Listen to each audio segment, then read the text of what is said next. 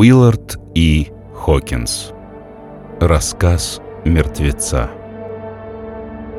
Любопытный рассказ, с которым вам предстоит ознакомиться, был найден среди бумаг покойного доктора Джона Педрика, специалиста-парапсихолога и автора ряда научных трудов по оккультизму. Есть свидетельство, что данное повествование было получено методом автоматического письма, как и ряд его публикаций до этого. К сожалению, мы не обладаем сведениями, подтверждающими данные предположения. И никто из ассистентов или медиумов, которые помогали доктору в его исследовании, не располагает информацией на этот счет. Вполне возможно, а доктору приписывали обладание экстрасенсорными способностями. Эта история была записана им лично. В любом случае, недостаток данных не позволяет обществу парапсихологических исследований использовать эту информацию в качестве настоящего документа. Этот рассказ публикуется исключительно ради внутренней заинтересованности или значимости, которой он может обладать.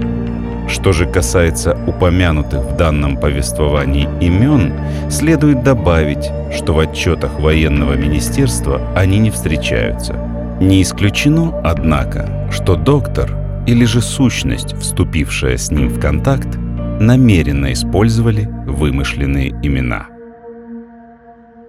Глава первая. Меня звали, когда я еще ходил по этой земле в своем телесном обличии, Ричард Дивени. И хотя мой рассказ почти не относится к войне, я был убит во второй битве на Марне 24 июля 1918 года. Много раз, как это делают по обыкновению своему все на войне, где в окопах присутствие смерти ощущается ежедневно и ежечасно, я представлял себе, как это произойдет, и размышлял, на что это будет похоже – Преимущественно я был склонен верить в полное исчезновение. В то, что после того, как мое полное сил, энергичное тело будет лишено всех своих способностей, и я, как сущность, продолжу свое существование вне его, мне не верилось. Биение жизни в механизме человеческого тела казалось мне подобным притоку горючего к двигателю автомобиля. Стоит лишь перекрыть этот поток, и двигатель умрет, прекратит работу – а жидкость, питающая его и обеспечивающая его мощность, сама по себе ничто. Так что, признаюсь, для меня стало полнейшей неожиданностью то, что я умер, и в то же время не умер. Я обнаружил это не сразу. Сначала я ощутил оглушающий удар, затем на какое-то время все поглотила тьма, и мне показалось, что я падаю, падаю в глубокую пропасть. Неопределенное время спустя я обнаружил, что стою в оцепенении на склоне холма, к вершине которого мы теснили противника. Я подумал, что на мгновение потерял сознание. Однако теперь я не ощущал ни малейшего физического дискомфорта. Что было со мной до того, как все скрыла темнота? Я был одержим идеей, яростным желанием. Словно вспышка меня озарила воспоминание — а с ним вместе я ощутил прилив ненависти. Но не к бошам-минометчикам, прячущимся в лесу на вершине, а к моему личному врагу, которого я намеревался убить. Бесконечные дни и ночи я ждал, пока мне представится эта возможность. В разомкнутом строю он шел всегда в нескольких шагах впереди меня. Сменяя друг друга, мы по очереди бросались вперед, затем падали на живот и стреляли. Я ждал своего шанса. Когда десятки ежеминутно падали, сраженные беспощадным огнем, ведущимся из леса впереди, никто бы не заподозрил, что пуля, оборвавшая жизненный путь Луиса Винстона, была выпущена из ружья его боевого соратника. Уже дважды я прицеливался, но не торопился с выстрелом. И дело было не в нерешительности — а в том, что я опасался, что охваченный жаждой мести промахнусь, не задев жизненно важного органа. Когда я поднял ружье в третий раз, наконец-то цель моя была как на ладони. Боже, как я ненавидел его. И пока пальцу моему не терпелось, нажав курок, направить сталь прямиком ему в сердце, я изо всех сил старался сохранять спокойствие, чтобы выстрелить в ту долю секунды, которая обеспечит попадание в цель.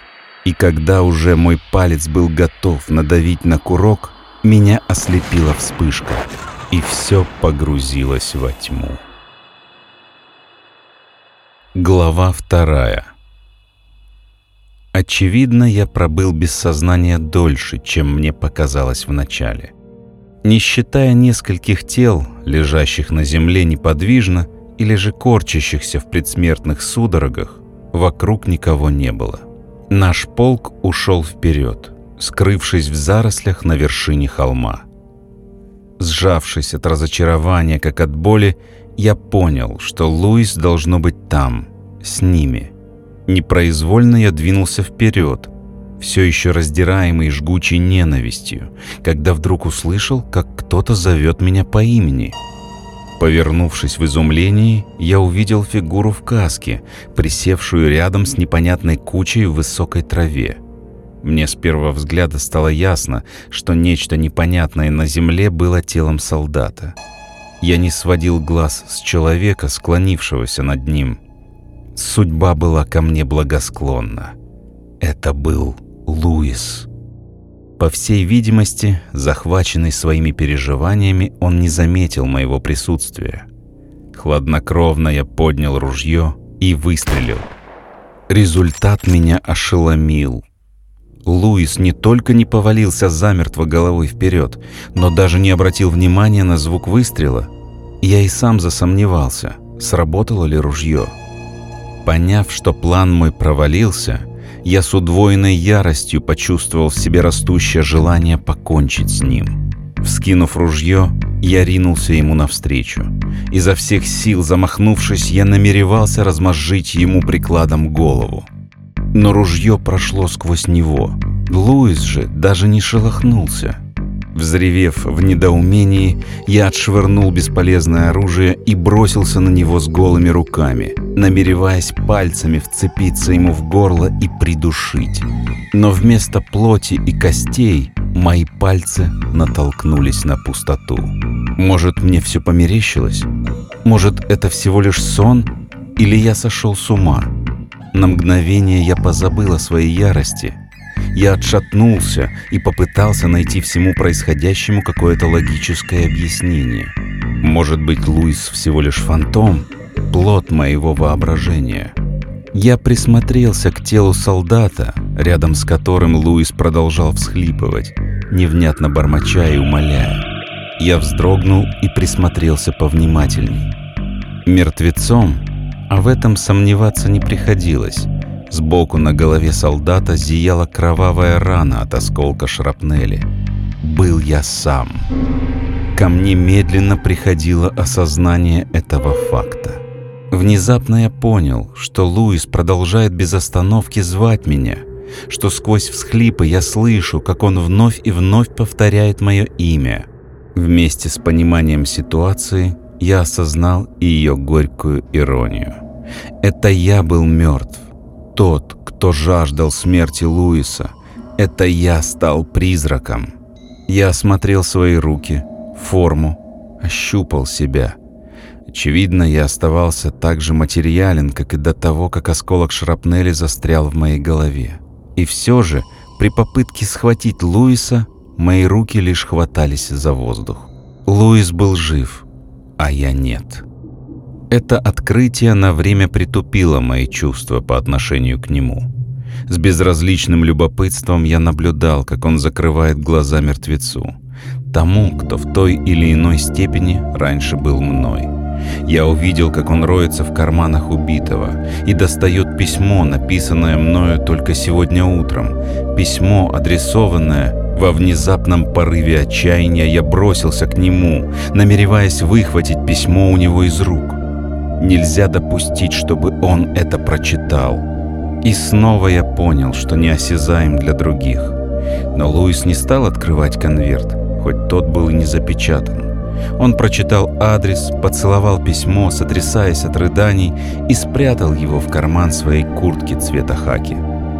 «Дик, дружище», — запинаясь, причитал он, — «друг, о котором можно только мечтать. Как же мне теперь рассказать ей о том, что случилось с тобой?» Мои губы скривились в усмешке. Луис считал меня своим товарищем, своим другом, и я ни разу не дал ему повода заподозрить меня в том, как я ненавидел его с тех пор, как узнал, что он мой соперник в борьбе за руку и сердце Велмы Рот. Да, я был умен. Это же наша бескорыстная дружба так очаровала ее, расположила к нам обоим. Малейший намек на ревность, недоброжелательность, злой умысел — и я утрачу милость ее расположения, которым, очевидно, она в равной степени готова одарить и Луиса. Я никогда не чувствовал, что по праву нахожусь в этом раю. Я всегда находил отклик в ее сердце, это правда. Но для этого мне приходилось прилагать немало усилий. Ему же, казалось, удавалось завладеть ее вниманием легко и совершенно естественно. Вместе они были счастливы и больше им никто не был нужен. В наших отношениях ее можно было уподобить воде тихого пруда, Луиса — водоему, вмещающему эту воду, а меня — ветерку, нарушающему ее покой. Напрягая все силы, я нагонял волны приятного возбуждения на безмятежную поверхность ее натуры. Мне даже удавалось иногда вызвать бурю ее эмоций, она реагировала на мои настроения, подчиняясь им, но в мое отсутствие с удовольствием погружалась в незыблемый покой неизменной любви Луиса. Еще тогда у меня возникло смутное ощущение, и сейчас уже оно переросло в уверенность, так как я вижу теперь все в более широкой перспективе, что Велма интуитивно видела Луиса своим спутником – однако боялась ответить благосклонностью на его внимание из-за той власти, которой я обладал над ее эмоциональной натурой. С началом войны мы все, я уверен, почувствовали, что она избавит Велму от неизбежности выбора между нами. Я не берусь сказать, кому относилось страдание в глубине ее фиалковых глаз, когда она прощалась с нами. Адресовано ли оно было мне или же Луису? Сомневаюсь, что она сама это знала. Но я твердо решил, что из нас двоих вернуться может только один. И это не должен быть Луис. Вызывала ли у меня отвращение мысль об убийстве соперника, стоящего на моем пути? Совсем немного, так как внутри я был жестоким дикарем, для которого страсть обладать желаемым всегда была превыше всего – и который был готов преодолевать любые преграды на своем пути для достижения цели. На мой взгляд, было бы глупо упустить такую возможность. Из-за чего же я так ненавидел его? Это незначительное препятствие на моем пути. Не знаю. Возможно, я предвидел, что между мной и Велмой его пролитая кровь воздвигнет неосязаемый барьер, или во мне все же дремали угрызения совести. Но хватит строить догадки. Вот он я, в том состоянии, которое называют смерть. А Луис жив и может теперь вернуться домой. И Велма достанется ему, а он станет бахвалиться, что ему теперь принадлежит все, что когда-то мне было дорого и любимо. Это сводило меня с ума. И что же, я должен теперь сидеть, сложа руки, не в силах как-то помешать этому?» Глава третья. С тех пор я часто размышлял, как случилось так, что я не утратил связи с вещественным миром.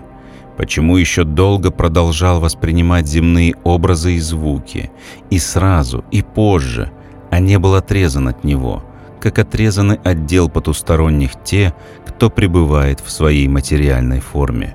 Ответ на этот вопрос заключался, очевидно, в силе моей воли. Ревность к Луису и страстное желание обладать Велмой, как свинцовый груз, удерживали меня в мире плотной материи. Переполненный злобой и отчаянием, я неотрывно следил за Луисом. Когда, наконец, он отвернулся от моего тела и, продолжая обливаться слезами, направился обратно к траншеям, откуда мы атаковали, с трудом волоча ставшую бесполезной ногу, я понял, почему он не ушел вместе со всеми к вершине холма. Мы оба стали жертвами стрельбы противника. Когда его положили на носилки и понесли в тыловой госпиталь, я шел рядом с носильщиками-санитарами. Все последующие недели я нависал над его койкой, будучи свидетелем того, как врачи спасают его ногу, сшивая разорванные сухожилия, и наблюдая, как он ожесточенно борется с лихорадкой. Через его плечо я читал первое письмо Велме, котором с запозданием он сообщал о моей смерти и подробно описывал величие принесенной мной жертвы. «Я часто думал, что вы двое созданы друг для друга», — писал он. «И если бы не страх обидеть меня, ты давно бы стала его женой. Он был другом, о котором можно только мечтать. Если бы только я мог умереть, чтобы он жил, если бы я только знал, я мог бы переместиться вслед за этим письмом через моря, мог бы пересечь их и оказаться рядом с Велмой в мгновение ока, одним лишь усилием воли.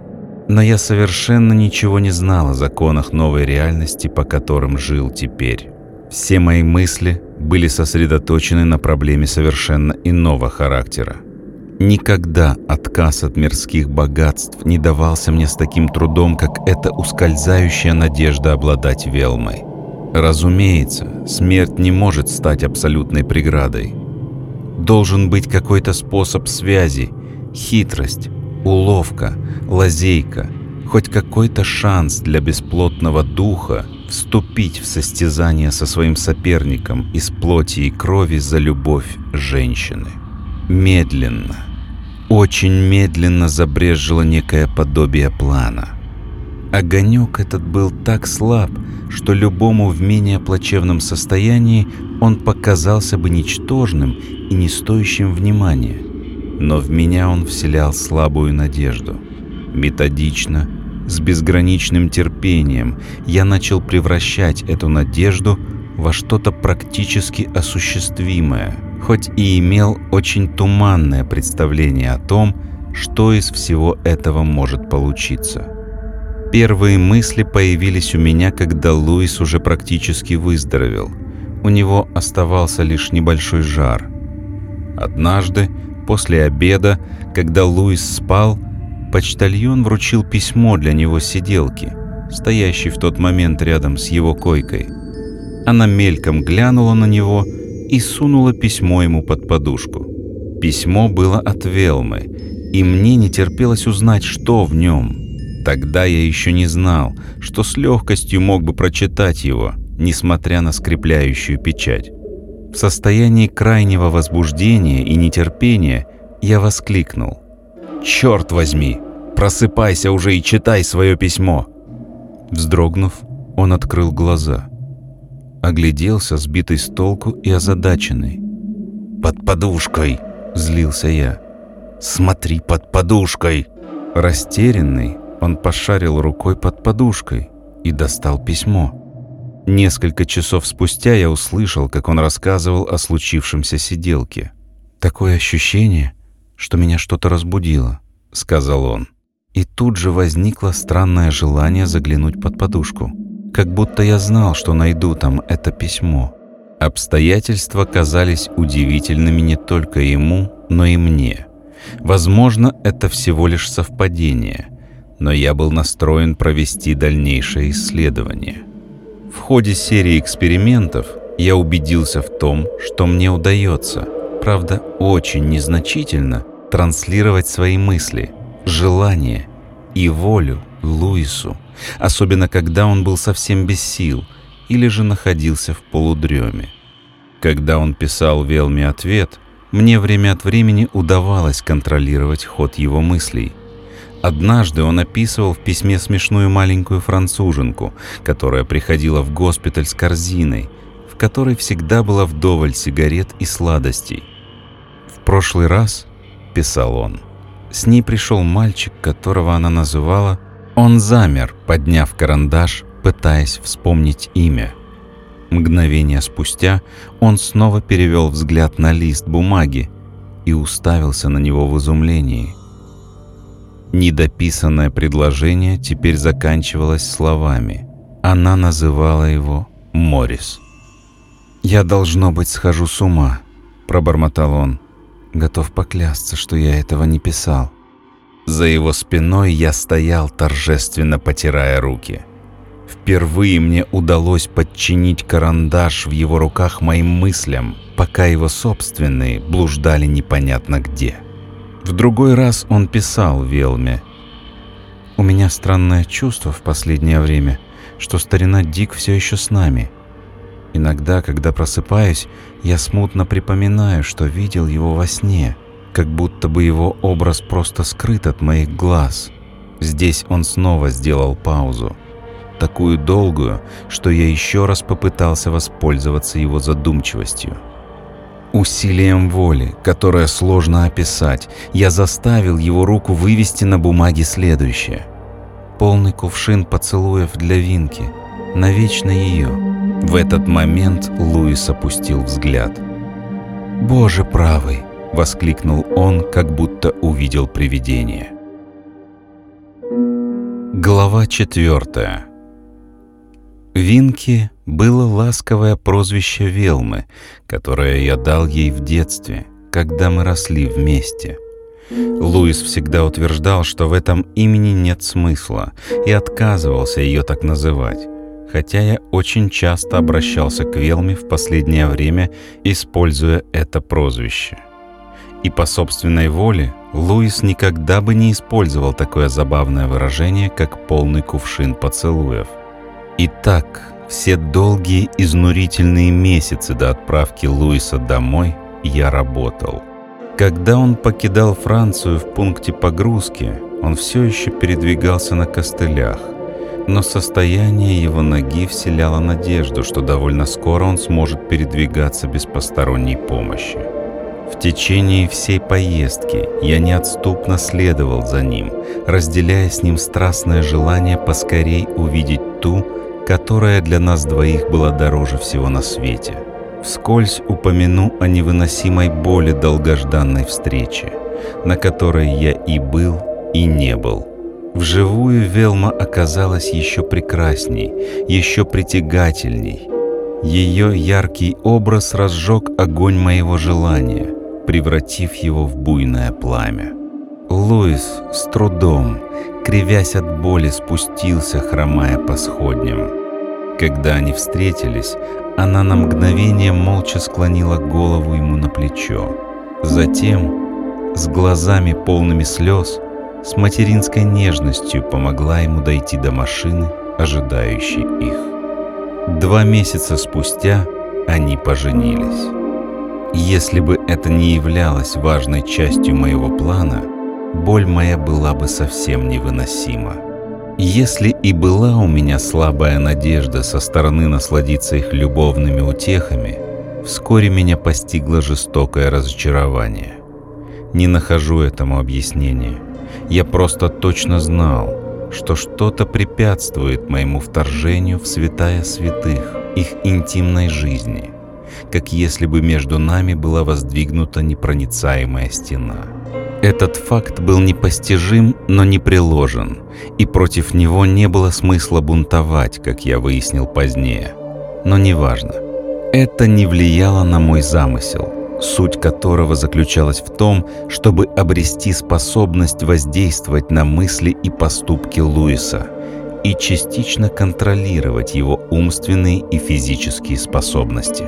Род деятельности, которым ему пришлось заниматься – поскольку выбор его был очень ограничен из-за искалеченной ноги, существенно помогал мне. Частенько, когда в конце беспросветного рабочего дня банковского служащего он с трудом тащился домой, мозг его был настолько слаб и затуманен, что навязать ему свою волю мне было очень просто. И с каждой успешной попыткой следующая давалась мне еще легче – Вполне ожидаемо, что Велма обратила внимание на некоторое помутнение его рассудка и выказала озабоченность. «Зачем ты сказал мне, когда вернулся вчера, что на лестнице стоит синий козел и почему его не выгонят?» — спросила она однажды утром. Он сконфуженно потупился, разглядывая скатерть. «Не знаю, что заставило меня сказать это», эта фраза не выходила у меня из головы, и это был единственный способ от нее избавиться. Я думал, ты поймешь, что это была шутка. Он пожал плечами, словно стремясь избавиться от неприятной ноши. «И ты поэтому решил лечь спать в галстуке?» — спросила она, иронично улыбаясь. Он утвердительно кивнул. «Я знаю, что это было очень глупо, но я не мог перестать об этом думать. Мне показалось, что уснуть я смогу только если надену его. Такие чудачества случаются со мной только когда я сильно устаю. Тогда она больше ничего не сказала. Но в тот же вечер начала вдруг разговор о том, что ему бы следовало поискать себе новое место работы, где не приходилось бы так много сидеть. И с тех пор постоянно возвращалась к этому вопросу. Затем произошло событие, изумившее и окрылившее меня, открыв новые возможности. Измученный, полностью лишенный энергии и с нервами на пределе, как-то вечером Луис возвращался домой из банка после утомительных переработок, как это случалось в конце каждого месяца.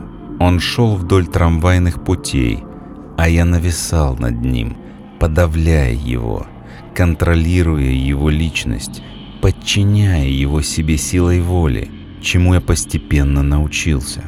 Если примитивно описать этот процесс, то его можно сравнить с состязанием, в ходе которого я зачастую успешно боролся с Луисом, пытаясь сесть за руль того автомобиля человеческого тела, которым он управлял.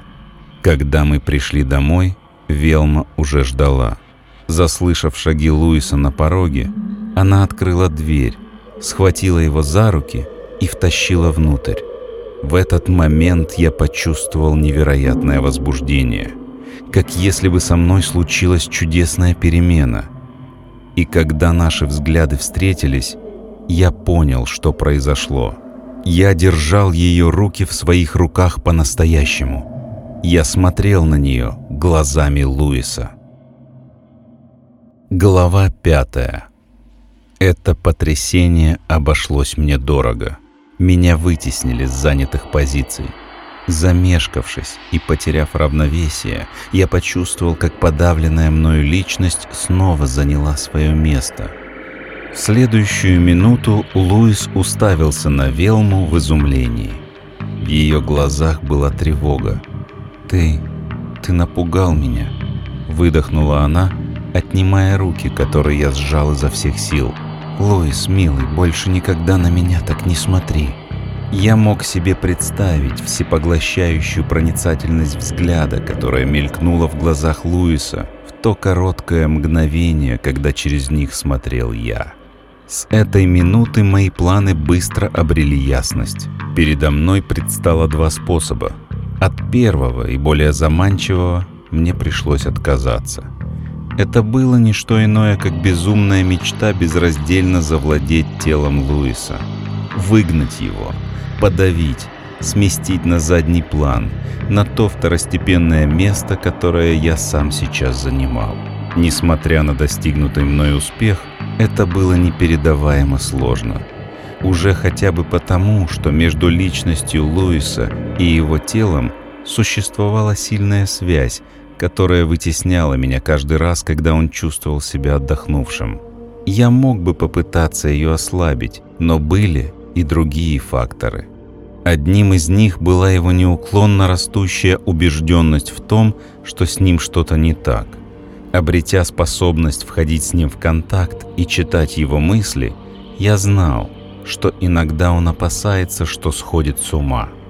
Как-то раз я имел опыт сопровождать его к психиатру, и там, как пресловутый тайный свидетель, подслушал ряд умных научных слов, которыми объяснялись мои попытки. Психиатр говорил о раздвоении личности, амнезии, и подсознании, в то время как я похохатывал в свой, если можно так выразиться, призрачный кулачок. Но он прописал Луису полный покой и, по возможности, переезд в деревню, чтобы набраться сил, то, что я изо всех сил стремился предотвратить. Если бы Луис восстановил свое здоровье, я не смог бы дальше изображать мистера Хайда и противостоять доктору Джекилу. Также я знал, что опасения Велмы становятся все сильней.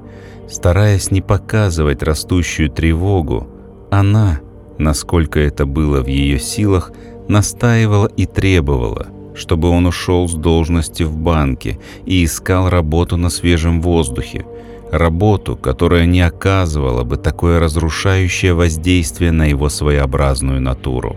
Одним из следствий истощения в процессе чрезмерного труда является, очевидно, утрата жертвы инициативы. В ней рождается страх потерять доступ к скудным средствам существования, которые она имеет, и утратить возможность найти другой источник дохода. У Луиса были долги – и зарабатывал он едва ли достаточно, чтобы им с Велмой хватало на жизнь. Но гордость не позволяла ему принять от нее помощь, которую она была бы рада ему оказать, а парализованная нога значительно снижала его шансы успешного трудоустройства. На самом деле его сложная ситуация была как раз тем, что мне требовалось. Но я знал, что рано или поздно Велма с ее желаниями одержит победу. Однако же обстоятельство, окончательно лишившее меня надежды когда-нибудь занять его место, заключалось в следующем. Я ни секунды не мог выдержать взгляд Велмы. Воплощенная истина, сама чистота, живущая в ее глазах, казалось, уничтожала мою силу, водворяя меня обратно на второстепенное место, на задворке сознания Луиса, где я теперь обитал. Иногда ему очень хотелось сказать ей, «Ты одна удерживаешь меня от безумия». Я был свидетелем его панического страха потерять ее при мысли о том, что однажды она может бросить его, ужаснувшись его ненормальности, и оставить одного – перед лицом бесформенного нечто, не дающего ему покоя. Любопытно быть в мире и одновременно в нем отсутствовать, наслаждаться происходящим под углом, показывающим скрытую суть вещей, которые кажутся такими загадочными наблюдателю с материальной стороны призрачного занавеса. Но я с радостью променял бы все преимущества своего бесплотного состояния всего на один час теплого, живого общения с Велмой. Запасной же план заключался в следующем. Если я не мог проникнуть в ее мир, что могло мне помешать забрать Велму к себе? Глава шестая. Смело? Разумеется. Будучи совершенно несведущ в том, как работают законы таинственного перехода из мира материального на следующую ступень существования, я мог только надеяться, что мой план сработает. Сработать он мог, и этой неопределенности мне было достаточно. Точно заядлый картежник я положился на удачу. Рискнув всем, я мог бы получить все. Мог бы получить. Мысль о том, что я мог бы получить в случае удачи – переносила меня в рай боли и восторга. Велма и я в своем собственном мире, мире только для нас двоих, свободные от низменных тревог, омрачающих совершенство безоблачного земного существования. Велма и я вместе до конца вечности. У меня были серьезные основания для надежды – я заметил, что другие люди проходили через трансформацию, именуемую смертью, и некоторые из них оказывались в состоянии, в котором я ощущал их, а они – мое присутствие. Это были скучные, ничем не примечательные существа – почти всецело поглощенные своими земными интересами, но они были вовлечены в земную жизнь так же сильно, как я был заинтересован миром Велмы и Луиса, до того, как осколок шрапнели исключил меня из игры. Правда, некоторые из них, выходя из своей телесной оболочки, исчезали в некой сфере, куда я не мог последовать за ними. Это меня беспокоило. С Велмой могло произойти подобное. И все же я отказывался допускать эту вероятность, рассматривать возможный провал моего плана. Мое страстное желание должно непременно притянуть ее ко мне. Пропасть, разделяющая нас, будет надежно запечатана могилой. Как только Велма перейдет на другую сторону, ко мне, обратного пути к Луису уже не будет. Но план мой был коварен. Она не должна оказаться здесь со мной с невыносимыми сожалениями, которые вынудили бы ее ни на шаг не отходить от Луиса, как не мог этого сделать я, ни на минуту не оставляющий ее. Если бы мне удалось вселить в нее ужас и ненависть по отношению к Луису, о, если бы только мне это удалось. Но для начала я должен заставить Луиса купить орудие, с помощью которого я собирался достичь своей цели.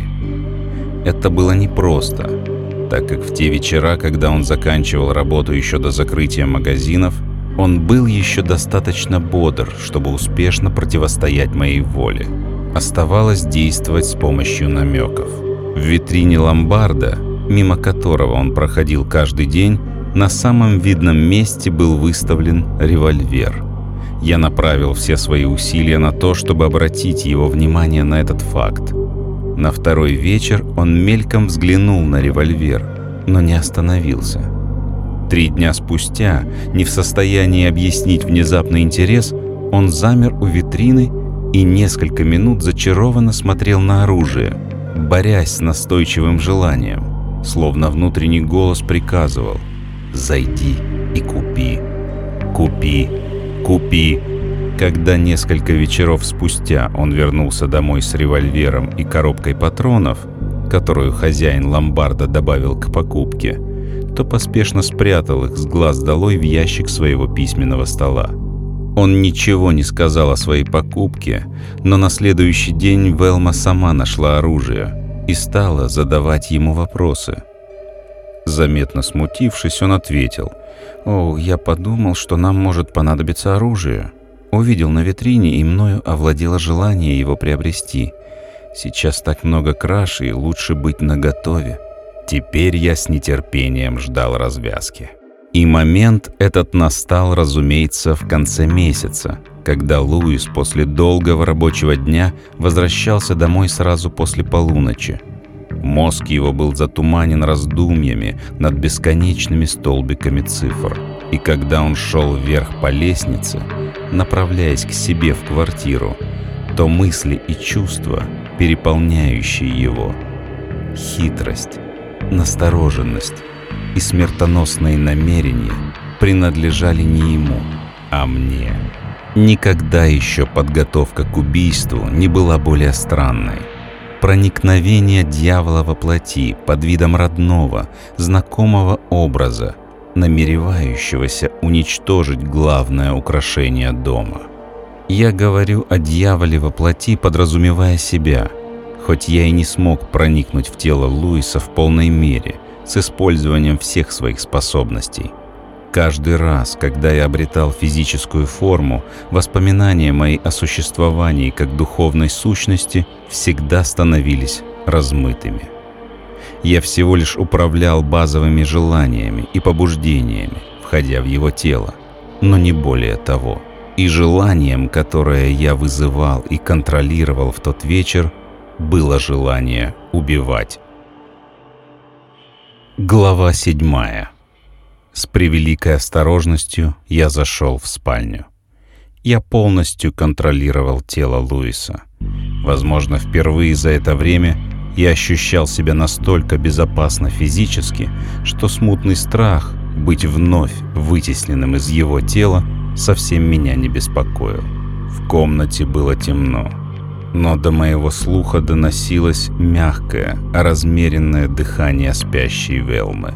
Это было похоже на приглашение, как аромат выдержанного вина вызывает предвкушение скорого глотка. возбуждая мое нетерпение и воспаляя мой разум. Я думал не о любви. Меня охватила страсть, страстное желание уничтожить это прекрасное тело, страсть убивать. Однако я был хитер и коварен. Осторожно продвигаясь на ощупь, я подошел к письменному столу, достав револьвер, зарядил его свинцовыми посланниками смерти. Когда все было готово, я зажег свет. Она проснулась практически сразу. Как только свет залил комнату, с губ ее уже был готов слететь испуганный вскрик. Но она замерла, застыла, когда взгляд ее встретился с моим. Ее красота, волосы цвета вороного крыла, рассыпавшиеся по обнаженным плечам и полная, вздымающаяся грудь раздула пламя моей кровожадной страсти, превратив ее в ярость.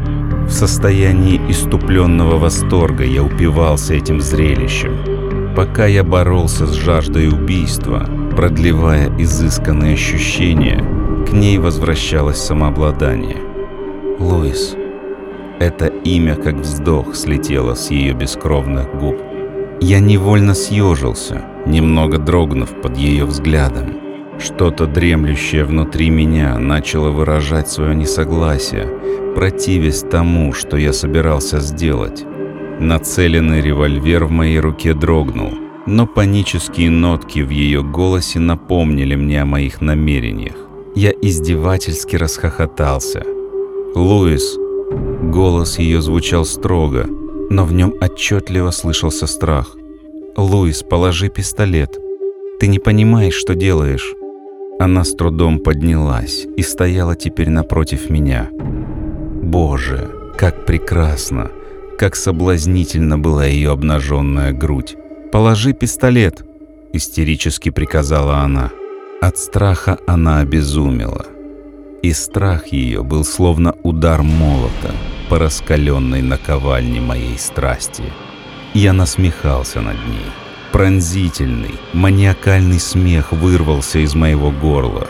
Она сказала, что я не понимаю, что делаю. Отчего же? Я прекрасно все понимал. «Я собираюсь убить тебя! Убить тебя!» Закричал я и рассмеялся вновь. Словно привидение она качнулась вперед, когда я выстрелил.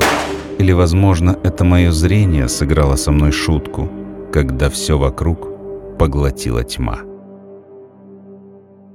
Глава восьмая. Несколько отрывочных образов выделяются в моей памяти, как четко выгравированные камеи на свитке прошлого.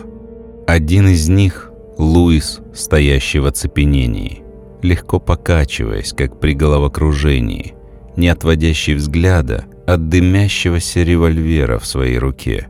На полу у его ног скорчившаяся фигура, черная, белая и кроваво-красная.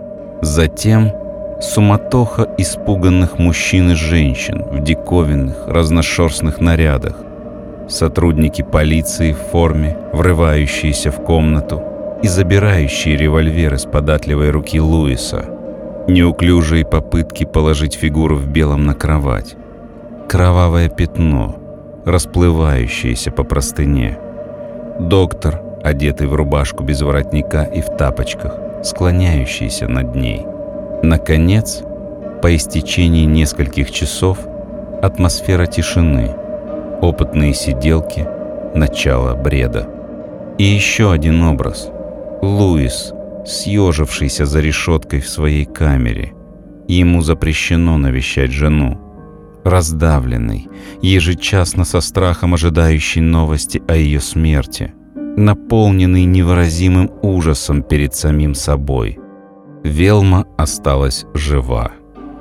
Пуля пробила ей левое легкое, и жизнь ее теперь висела на волоске. Находясь поблизости, я с бесстрастным интересом наблюдал за этой борьбой. Я был совершенно истощен эмоционально. Я приложил невероятные усилия – Теперь все пойдет своим чередом, и скоро станет ясно, добился я своей цели или же нет.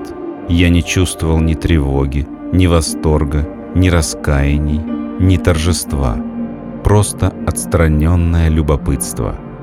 У Велмы начался жар, уменьшая без того слабую надежду на выздоровление. В бреду ее мысли были постоянно обращены к Луису. Иногда она умоляюще, нежно шептала его имя, а затем вскрикивала от ужаса при мимолетном воспоминании, в котором он стоял перед ней с безумным блеском в глазах и с револьвером в руке. Снова она умоляла его оставить работу в банке, а иногда думала, что он по-прежнему находится где-то на поле боя в Европе.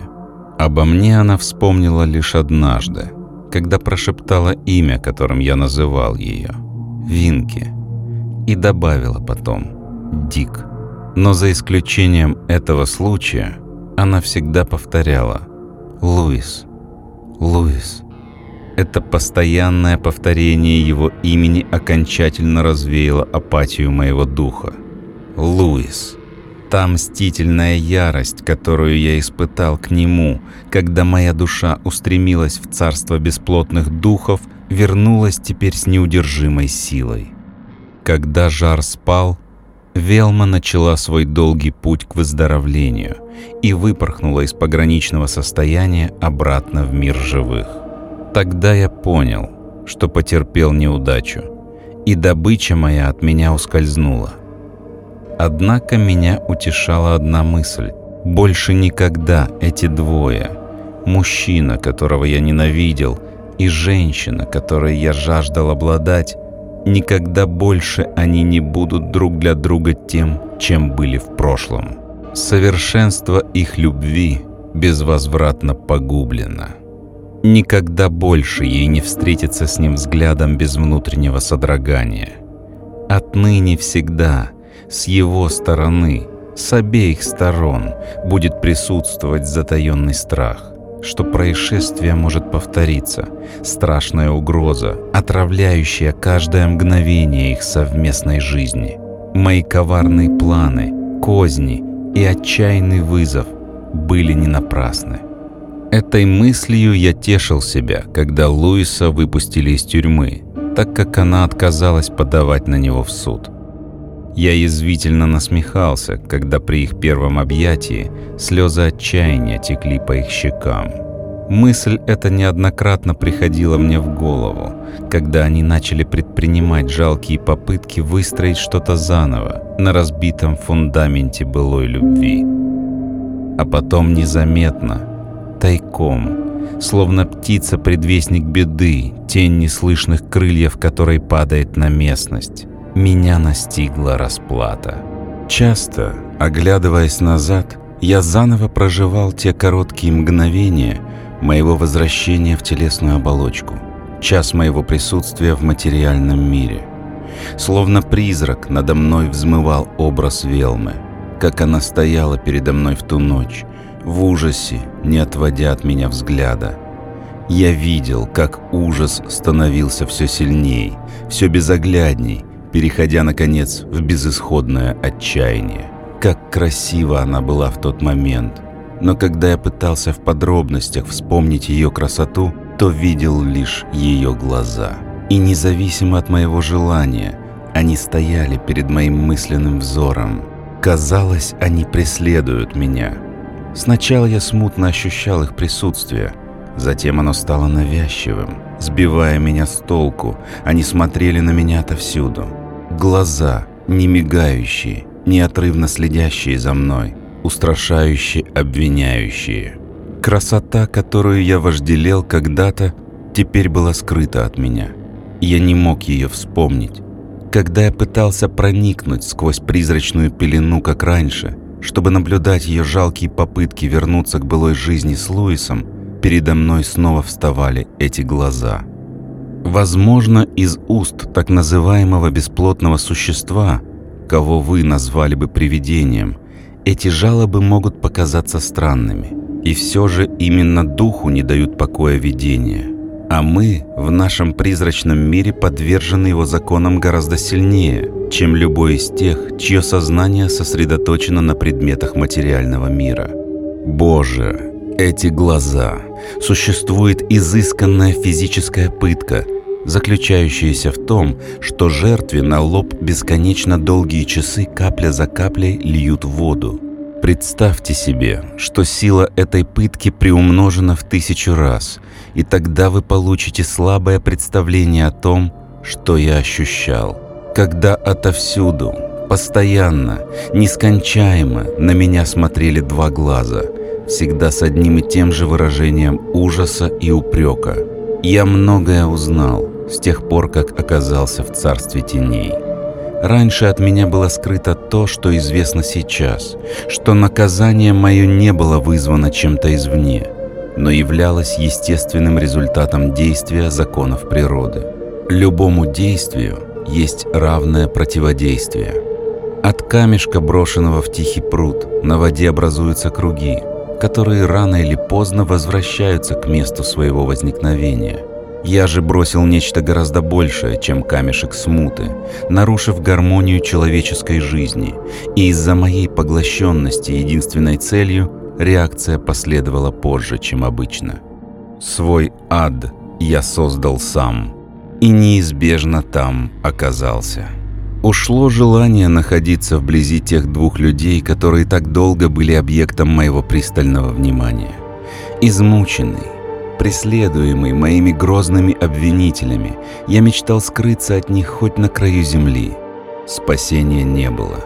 Но все же, доведенный до исступления, я стремился убежать, так как в этом заключается слепой порыв всех страдающих существ. Чувства, захватившие меня, когда я пытался разрушить жизнь тех двоих, которым был так дорог, казались мне сейчас незначительными и ничтожными по сравнению с моим нынешним страданием.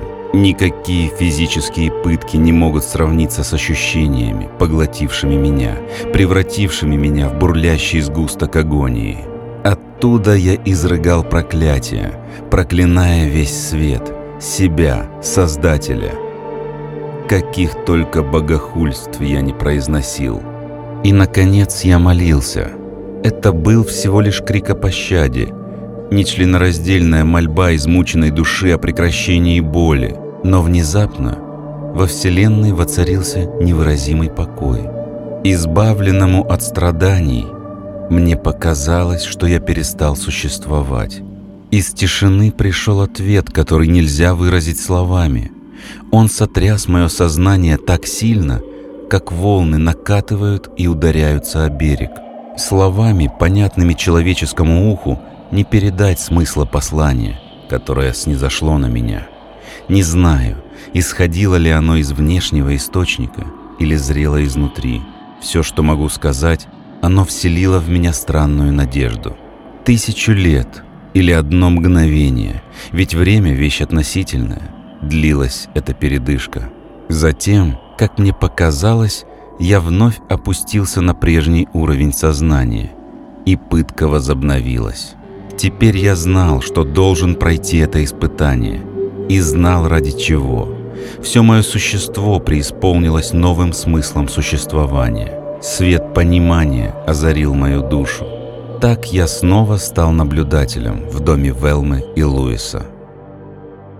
Глава девятая Храбрым было сердце Велмы, бесстрашным и преданным. Несмотря на то, что из-за последствий трагедии она все еще была бледной и слабой, а Луис после происшествия не доверял сам себе и вел себя подавленно и скрытно, Велме все же удалось найти для него место смотрителя небольшого загородного поместья. Я уже говорил, что перестал испытывать мучительную страсть по отношению к Велме – эти муки теперь я испытывал из-за упрека в ее взгляде. Да, но я никогда не переставал любить ее. Теперь я понимал, что осквернил эту любовь, превратил в ужасную пародию, в диком невежестве своем стремился получить желаемое, разрушив его. И все же за этим всем скрывалась любовь. Теперь я знаю, что если бы моя попытка лишить Велму жизни удалась, она бы сразу же вознеслась куда-то в сферы абсолютно за пределами моего понимания. Но милостивая судьба не дала моей пуле достичь цели, оставив мне таким образом слабую надежду на искупление. Я вернулся к Велме любя ее бескорыстной, ничего не требующей любовью, не запятнанной мыслями об обладании. Но чтобы помочь ей, мне снова придется ее сильно ранить. Из хаоса своей жизни она медленно восстановила подобие гармонии. Ей почти удалось убедить Луиса, что их прежние близкие отношения вернулись. Но для того, кто мог читать ее мысли, было очевидно, что кошмар, витавший между ними, жестоко тяготил ее душу. Ей теперь никогда не удавалось взглянуть в глаза своему мужу без подозрений и боязни того, что может таиться в их глубине. Она больше никогда не могла спокойно лечь спать без внутренней дрожи, страшась проснуться и столкнуться с извергом в лице супруга. Я слишком хорошо выполнил свою работу. Теперь, медленно и неумолимо, я снова начал воздействовать на психическое состояние Луиса. Снова предстояло пройти весь путь заново, потому что он набрался сил благодаря передышке, которую я ему предоставил – а жизнь на природе зарядила его душевной энергией, с которой мне раньше не приходилось бороться. С другой стороны, я тоже получил новые знания о силе, которую собирался применить. Я не буду снова описывать те последовательные этапы, в ходе которых мне удалось сначала начать воздействовать на его волю, затем частично подчинить ее и, наконец, на неопределенное время отодвинуть его личность на задний план. Можно представить себе ужас, охвативший его, когда он осознал, что становится жертвой помрачения ума, как это уже было раньше. Чтобы не травмировать Велму, я проводил свои эксперименты по возможности в ее отсутствие. Но скоро стало невозможно скрывать от нее его мрачное настроение, сутулые поникшие плечи, выдающие осознание им того, что старая болезнь вернулась. Сгущающийся ужас на ее лице был подобен удару кнута для моего духа, но я должен был ранить ее, чтобы вылечить. Не единожды мне приходилось использовать свою власть над Луисом, чтобы помешать ему навредить самому себе. Чем больше становилось мое влияние на него, тем сильнее в нем крепла решимость положить всему конец. Он боялся, что если не исчезнет из жизни Велмы, то безумие вернется и заставит его снова в ярости наброситься на того, кто ему дорог. Он также не мог не замечать по манере, с которой она вела себя с ним, что она все знает. Стеснение в поведении, которое она храбро пыталась скрывать. Несмотря на то, что моя власть над ним была сильнее, чем раньше, она была неустойчива и непостоянна. Я мог применять ее не всегда. Например, однажды мне не удалось помешать ему взять револьвер у соседского фермера – под предлогом того, что с недавнего времени на птичий двор к ним стала наведываться злая бродячая собака. И хоть мне были известны его подлинные намерения, самое большее, что я мог сделать, а личность его в тот момент была очень сильна, это внушить, что следует отложить то, что он планировал совершить. В ту ночь я захватил контроль над его телом, пока он спал. Велма, неслышно дыша, спала в соседней комнате так как с того ужасного события они с молчаливого согласия друг друга спали в разных спальнях. Полураздетый, я прокрался вниз по лестнице в сарай, где Луис, боясь хранить его в доме, спрятал револьвер. Когда я вернулся, все мое существо взбунтовалось против того, что я замышлял. И все же это было неизбежно. Только так я мог вернуть Велме то, что отнял у нее. Хотя я и вошел в комнату очень тихо, внезапный всхлип или скорее быстрый истеричный вздох сообщил мне о том, что она проснулась. Я зажег свет. Она не издала ни звука. Ее лицо стало белым, как мрамор. Выражение ее глаз было тем самым, что причиняло мне адские мучения, которые сложно вообразить человеческому разуму. Какое-то время я стоял перед ней, раскачиваясь, целясь из револьвера, так же, как и в тот раз, несколько месяцев назад. Затем я медленно опустил оружие и улыбнулся. Но не так, как ей улыбнулся бы Луис, а как некий маньяк, занявший его место. Я почти мог прочитать имя Луис на ее губах, но в приступе отчаяния она не издала ни звука. Это было отчаяние не только обреченной на смерть, но и той, которая обрекала своего любимого на судьбу худшую, чем смерть. Я продолжал улыбаться, и улыбка мне давалась со все большим трудом, так как подавленная личность Луиса начинала сопротивляться, и мое время в порабощенном теле подходило к концу. В ту минуту мне совсем не хотелось выходить из этого тела. Новый взгляд на красоту Велмы глазами живого человека вновь разжег во мне огонь любви к ней с невиданной силой. На какое-то мгновение я забыл о цели своего возвращения. Была позабыта мудрость веков, которая переполняла меня с того момента, как я занимал это тело в прошлый раз. Позабыто было все, кроме Велмы. Когда я шагнул вперед, раскинув руки, с тоской и томлением в глазах, она закричала. Вокруг меня все потемнело. Я споткнулся. Меня выдавливало, вытесняло.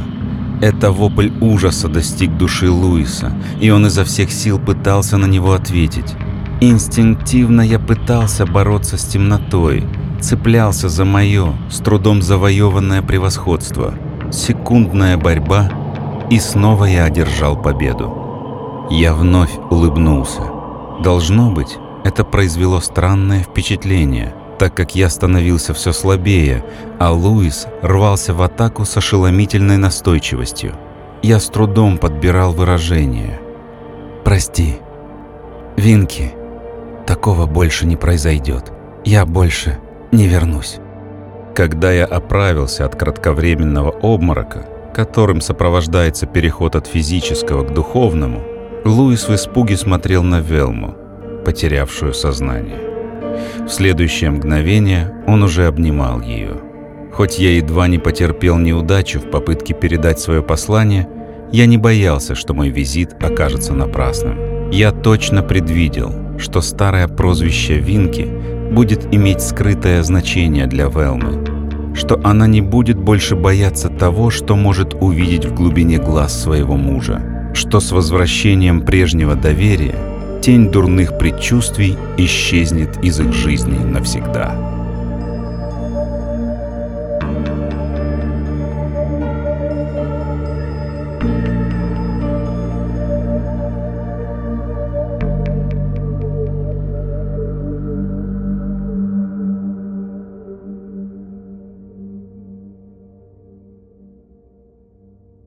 Леденящие душу, полные ужаса приключения прозвучали в рассказе мертвеца Уилларда Хокинса, который был опубликован в первом номере журнала Weird Tales в марте 1923 года.